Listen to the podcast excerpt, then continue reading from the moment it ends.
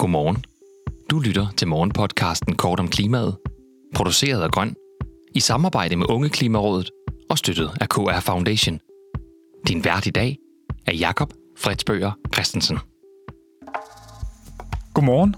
Det er i dag fredag den 2. september, og jeg har udvalgt dagens tre vigtigste klimanyheder til dig.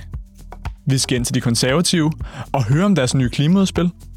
Vi skal til det nordlige Subsahara, hvor køer skal skiftes ud med kameler.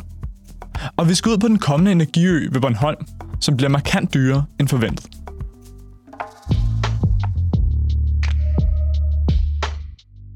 I segmentet på forsiden starter vi i dag hos Altinget. Torsdag kom de konservative med et nyt udspil med navnet En grøn boligbelønning. De vil give husejere op til 60.000 kroner i tilskud fra staten, hvis de renoverer deres bolig og får hævet den til energimærken. Altinget har talt med Klimarådet og Concito for at få en vurdering af, hvor godt et forslag det er for klimaet. Og konklusionen er, at som klimapolitisk udspil er det dyrt. De konservatives forslag koster op til 7,2 milliarder kroner og reducerer op til 600.000 ton CO2. Det er en pris på 12.000 kroner for hvert ton CO2, der bliver reduceret. Og det er otte gange dyrere for samfundet, end hvis man eksempelvis fandt reduktionen i landbruget i stedet. De konservatives udspil skal derfor nok ikke primært ses som et klimaudspil. Forslaget kan have positive effekter for eksempelvis sundheden, da der hyppigt er problemer med indeklima, fugt og skimmel i dårligt isolerede bygninger.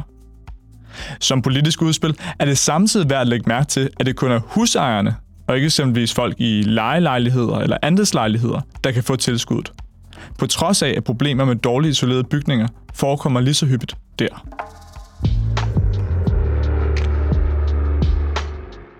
I segmentet International Nyt skal vi i anden sektion af dagens effektivt landbrug og til landene lige syd for Sahara.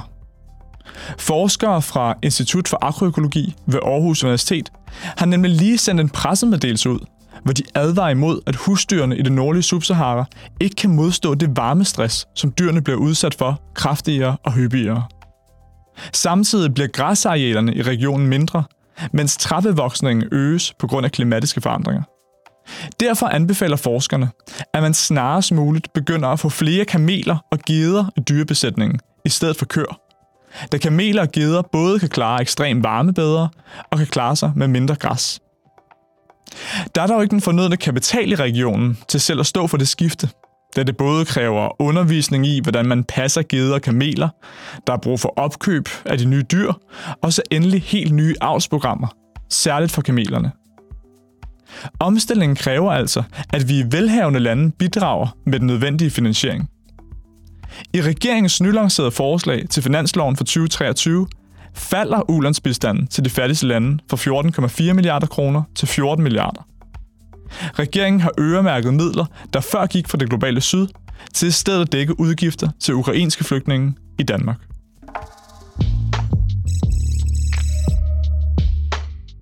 I segmentet under radaren skal vi i Bornholms Tidene, der beretter om et regeringsnotat, som ingeniøren er kommet i besiddelse af. Anlæg og drift af energiøen ved Bornholm kan nemlig ende med at blive en stor udgift for skatteborgerne, på trods af, at partierne på Christiansborg i første aftale lovede, at projektet blev rentabelt ved salg af strøm derfra. I notatet står der, Ministeriet ser det som overvejende sandsynligt, at projektet ikke bliver rentabelt, og at der er et projektøkonomisk underskud på 10 milliarder kroner. Tænketanken Kraka understreger, at et projektøkonomisk underskud ikke er det samme som, at det er en dårlig investering for samfundet. Da vi jo som reaktion på de sammenfaldende klima- og energikriser er nødt til at udbygge vores vedvarende energi markant. Det er dog ikke første gang, at store statslige prestigeprojekter bliver præsenteret billigere af Folketingets partier, end de egentlig viser sig at være. I sommer kunne DR berette, hvordan Lynetteholmen først blev præsenteret som selvfinansierende, men nu mangler der 5 milliarder kroner til ringvej og metro til den kunstige halvø.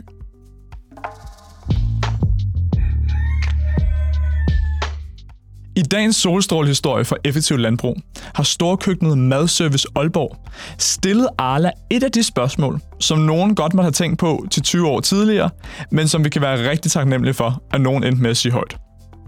Skulle vi ikke se, om vi kunne fjerne noget plastik fra de store tidligere stunke med mælk og fløde?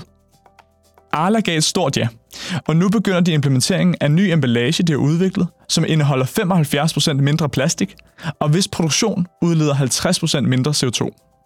Det er en markant forbedring. Du lyttede til Kort om klimaet. Vi er her igen mandag morgen kl. 8.